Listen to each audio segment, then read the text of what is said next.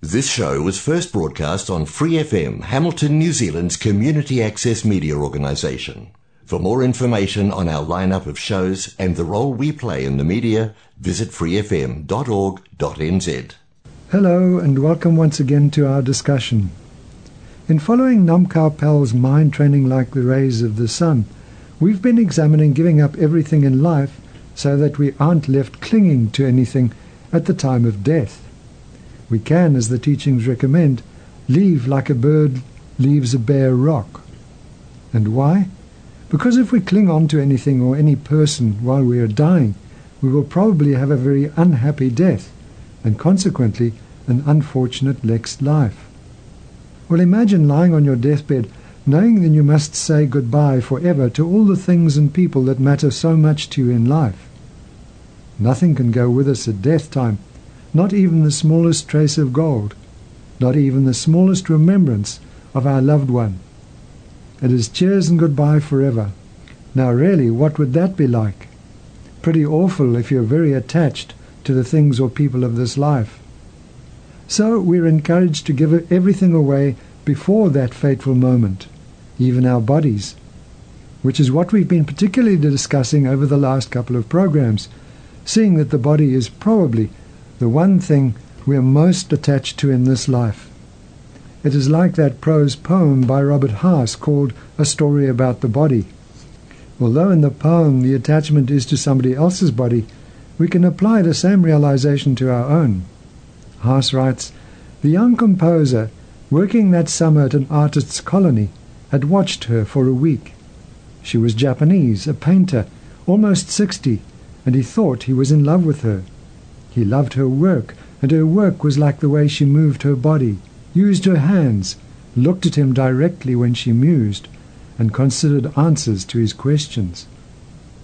One night, walking back from a concert, they came to her door and she turned to him and said, I think you would like to have me.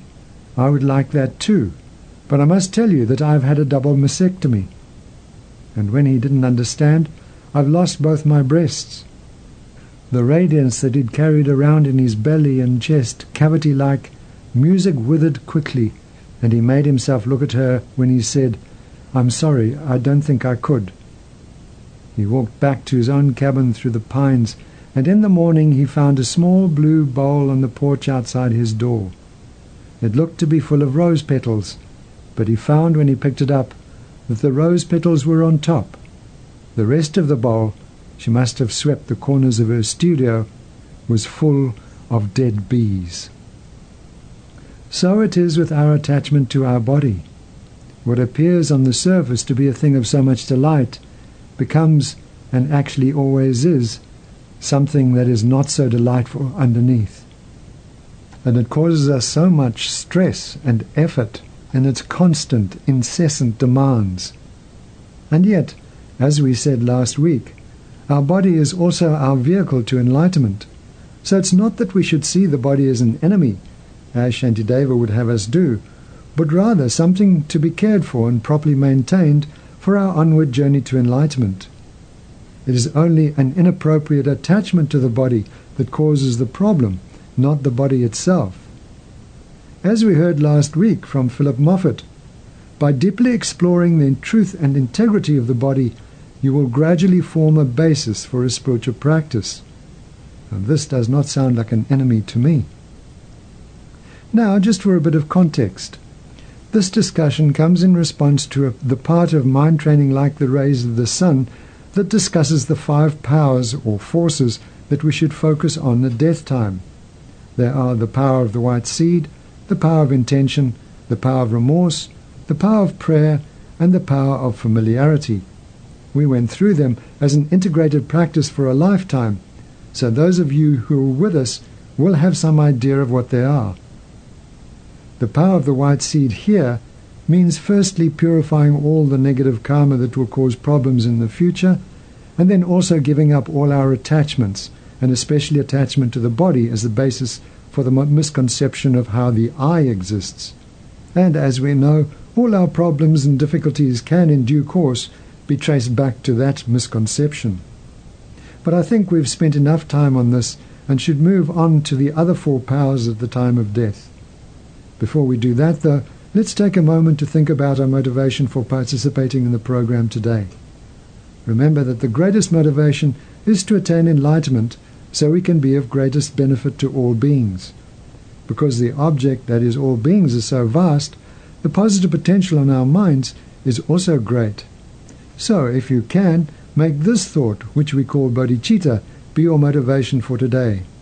Otherwise, at least think of your own attainment of enlightenment.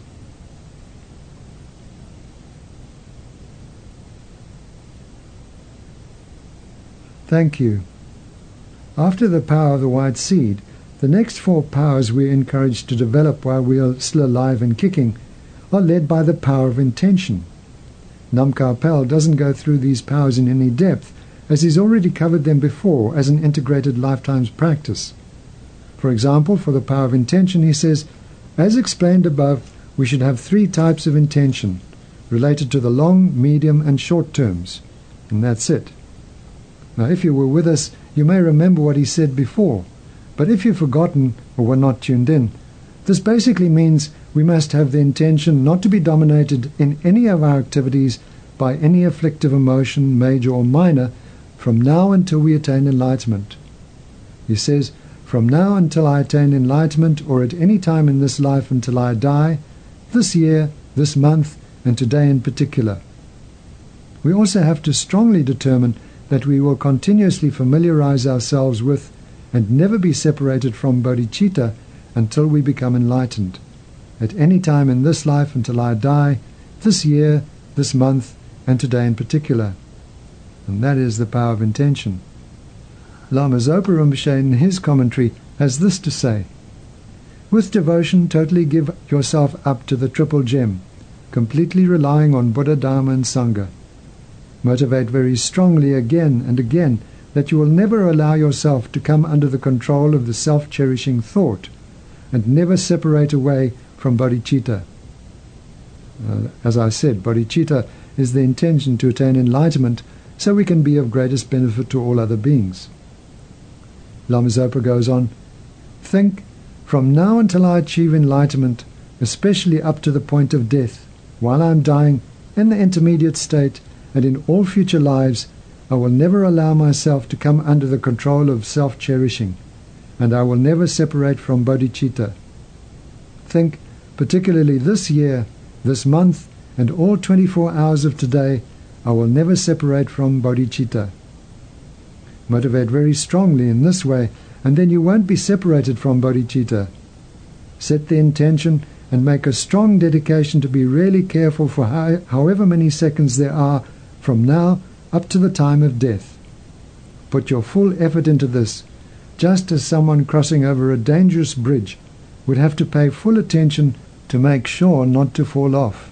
This is very, very important because no matter how many negative karmas you have created in this life, if you're able to practice at the time of death, it has great benefit. To be able to recognize the signs at the time of death and immediately and easily apply meditations such as the tantric methods for the time of death or the thought transformation practice of the five powers, depends on having practiced every day, and especially so when you are sick. Otherwise, even if you can explain these practices with your mouth, if you've not actually attempted to do them, it won't benefit. It can't benefit at all. So think, I will never give self grasping delusions and the nearing delusions, and this means the six main and twenty secondary delusions, any chance to arise. I will never allow my conduct of body, speech, and mind to be under the control of these obscuring, disturbing emotional thoughts. I will not allow myself to come under the control of self cherishing until I achieve enlightenment, from now until I die, and especially today. And I will never separate from bodhicitta, from now until I achieve enlightenment, from now until I die, and especially today. That's Lama Zopa Rinpoche, and that covers the second power, the power of intention. Then the power of remorse. Nam-kha Pel says, remembering the disadvantages of the disturbing emotions, we should protect ourselves from being overwhelmed by them, like putting our intentions into action. Lama Zopa Rinpoche has quite a lot to say about this. He calls it the power of blaming the ego and says, As the great Bodhisattva Shantideva said in Guide to the Bodhisattva's Way of Life, as long as you don't drop the fire, the burning won't stop. In the same way, as long as you don't let go of the I, suffering can't be abandoned. And also, if the self is not exchanged for others, enlightenment cannot be achieved. There is no happiness even in samsara. Therefore, to pacify your own sufferings and the sufferings of others, give yourself up for others and cherish others as yourself. Leave aside happiness in the life beyond this one. Even the works of this life cannot be achieved. Lama Zopa continues, all the problems we experience in this life, including sickness, relationship problems, and all the other problems, come from cherishing the self. All of these problems are a commentary to the teachings on the shortcomings of the self-cherishing thought.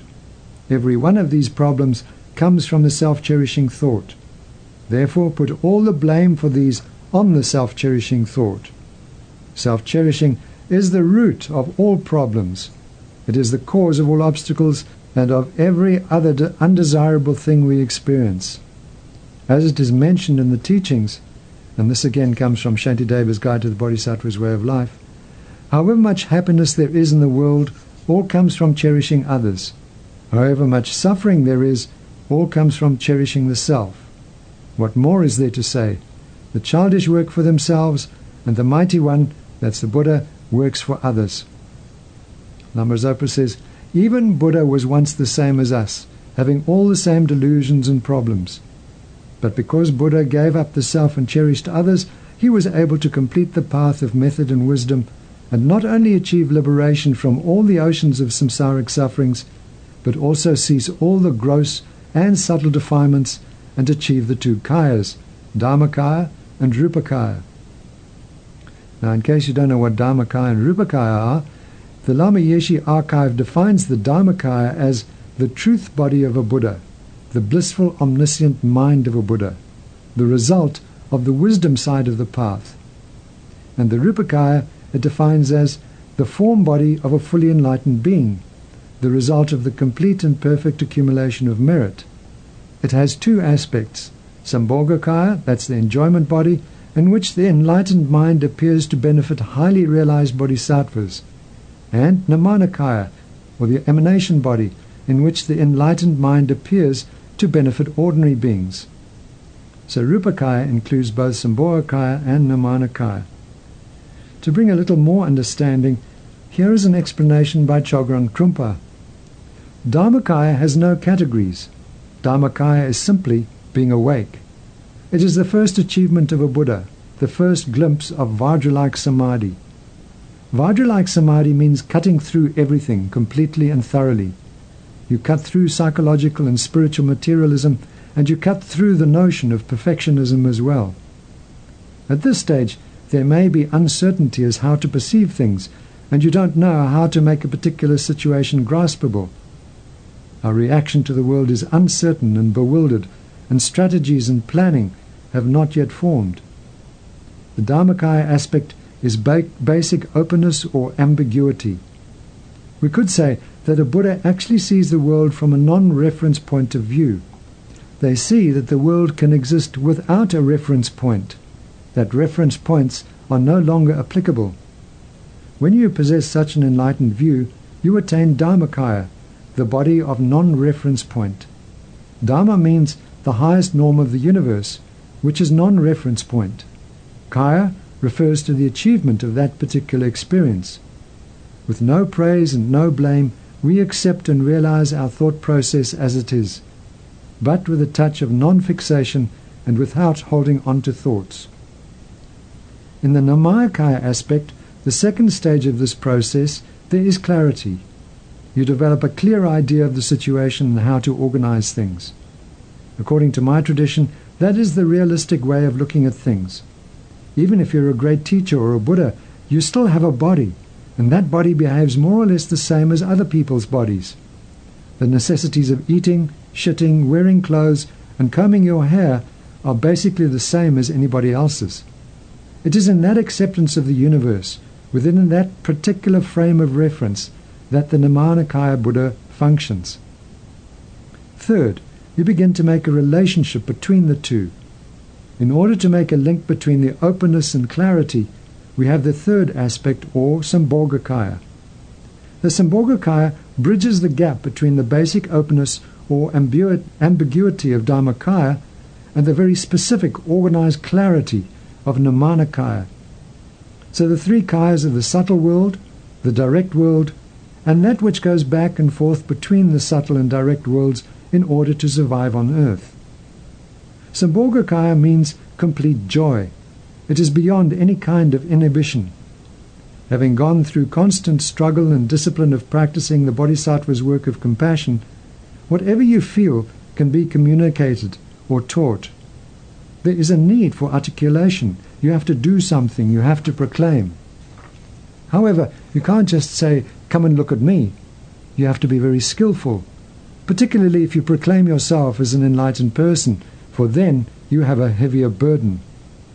So the Sambhogakaya involves a sense of relationship, as in being able to relate. You know the place, you know what kind of crowd you're going to get, and you know what you're going to say. This communication between your non manifested and manifested levels includes all forms of communication, such as physical gestures, facial expressions, and how you present yourself in all kinds of ways. That is Chogyam Trungpa's explanation. But now to return to Lama Zopa Rinpoche. He says that not only was the Buddha able to give up the self and cherish others, achieve liberation from all samsaric sufferings, cease all gross and subtle defilements, and achieve the two kayas, he was also able to show numberless sentient beings the path to liberation and enlightenment. He says, Through this, numberless sentient beings in this world have been liberated from all their sufferings and achieved enlightenment. And then goes on, In a similar way, Buddha has liberated numberless sentient beings in many other universes from the oceans of samsaric suffering and brought them to enlightenment.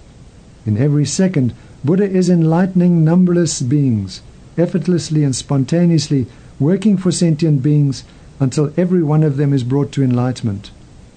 All of this is because Buddha simply changed his attitude and instead of cherishing I, cherished others.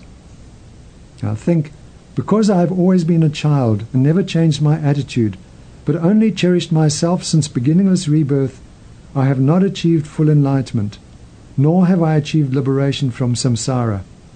Indeed, I've been experiencing the oceans of general samsaric sufferings, and particularly the oceans of hell being sufferings, the oceans of preta being sufferings, the oceans of animal sufferings, the oceans of human sufferings, the oceans of sura sufferings, the oceans of asura sufferings, and the oceans of intermediate being sufferings numberless times since beginningless rebirth.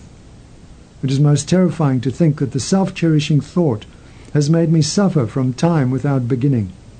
It hasn't allowed me to achieve the gradual path common to the lower capable being, the gradual path common to the middle capable being, or the gradual path common to the higher capable being. It hasn't allowed me to achieve any realizations, not even the realizations of Guru devotion and perfect human rebirth.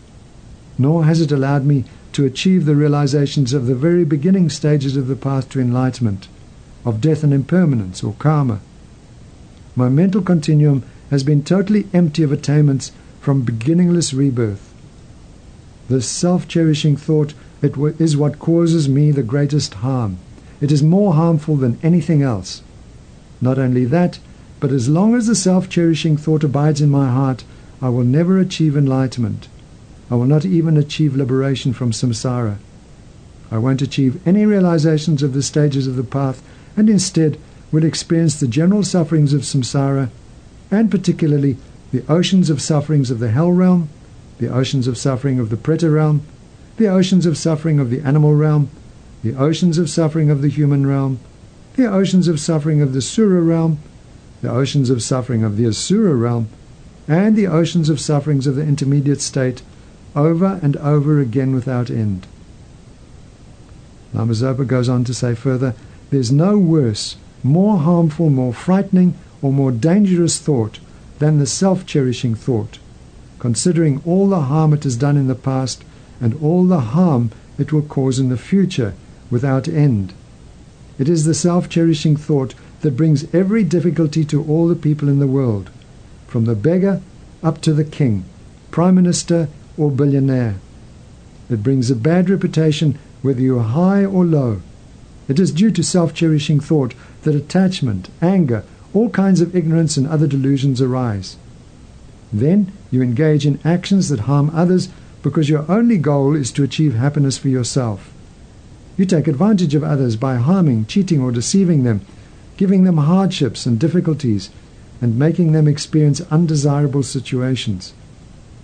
If you constantly follow the self cherishing thought as well as attachment and anger, then whatever actions you do towards others is never positive but only negative. You cause others to suffer and as a result receive every kind of bad reputation.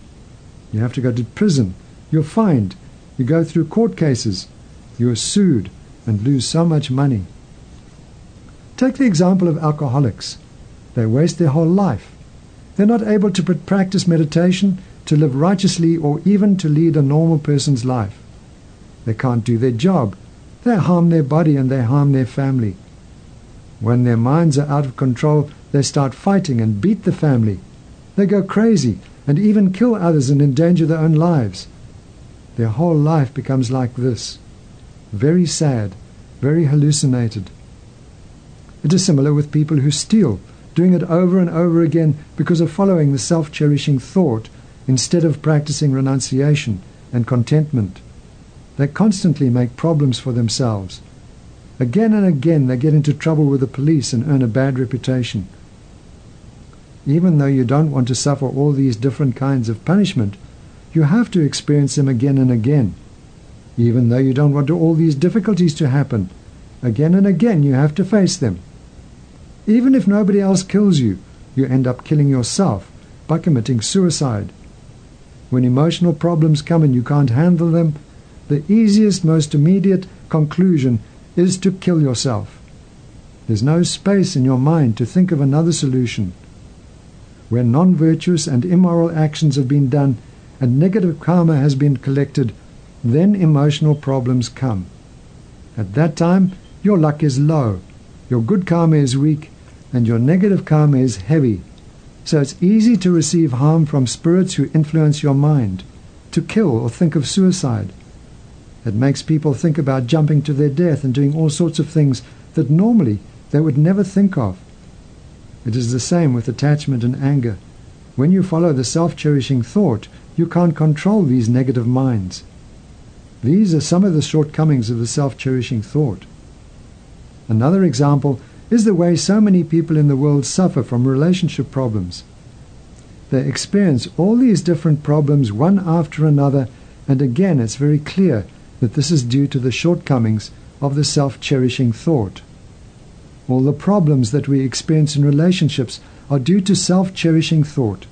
It is because of self cherishing that attachment arises, and by following it, people kill their husband, their wife, or other people. On a larger scale, self cherishing is the cause of all wars. War is a very clear example of self cherishing.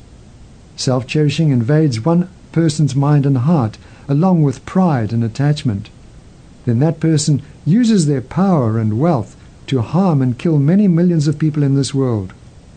By doing so, that person collects so much unimaginable negative karma that it is difficult to see how they could ever come back to the human realm again.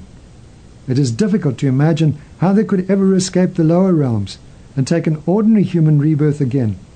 And it is difficult to imagine the inconceivably heavy sufferings that they will have to experience for eons and eons. Not only that, but when there is a war, many millions of other human beings suffer. The number of animals that suffer is even greater. Even when Dharma practitioners make mistakes, are unable to correctly devote to the virtuous friend, this is also due to the self cherishing thought. If you let go of the self cherishing thought and surrender to the virtuous friend, then you can correctly devote yourself to the virtuous friend.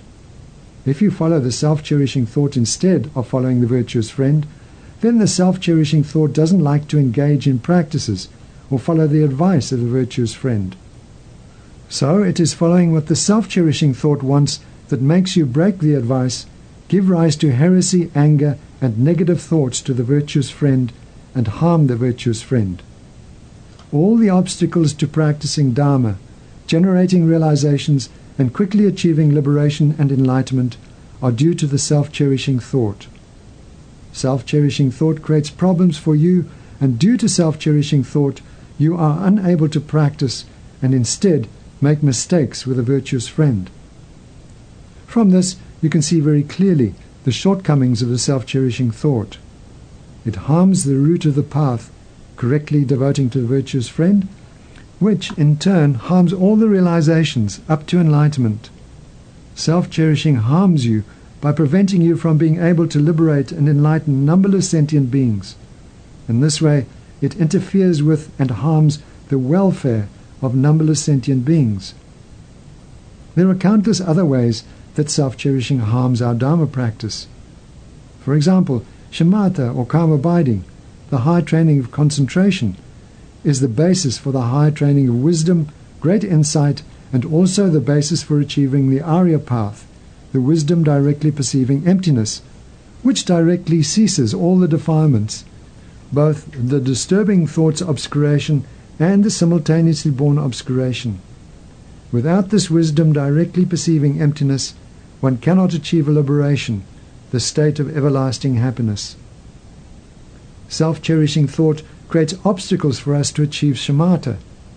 First of all, self cherishing causes desire and attachment to arise towards this life. It makes us afraid of taking vows or precepts, so we have no interest in them and reject them. Then, even if we do take vows, self cherishing doesn't allow us to live purely in them. Not being able to live purely in the vows is yet another shortcoming of self cherishing. Since self cherishing interferes with our practice of pure morality, it harms our ability to achieve shamatha, calm abiding meditation.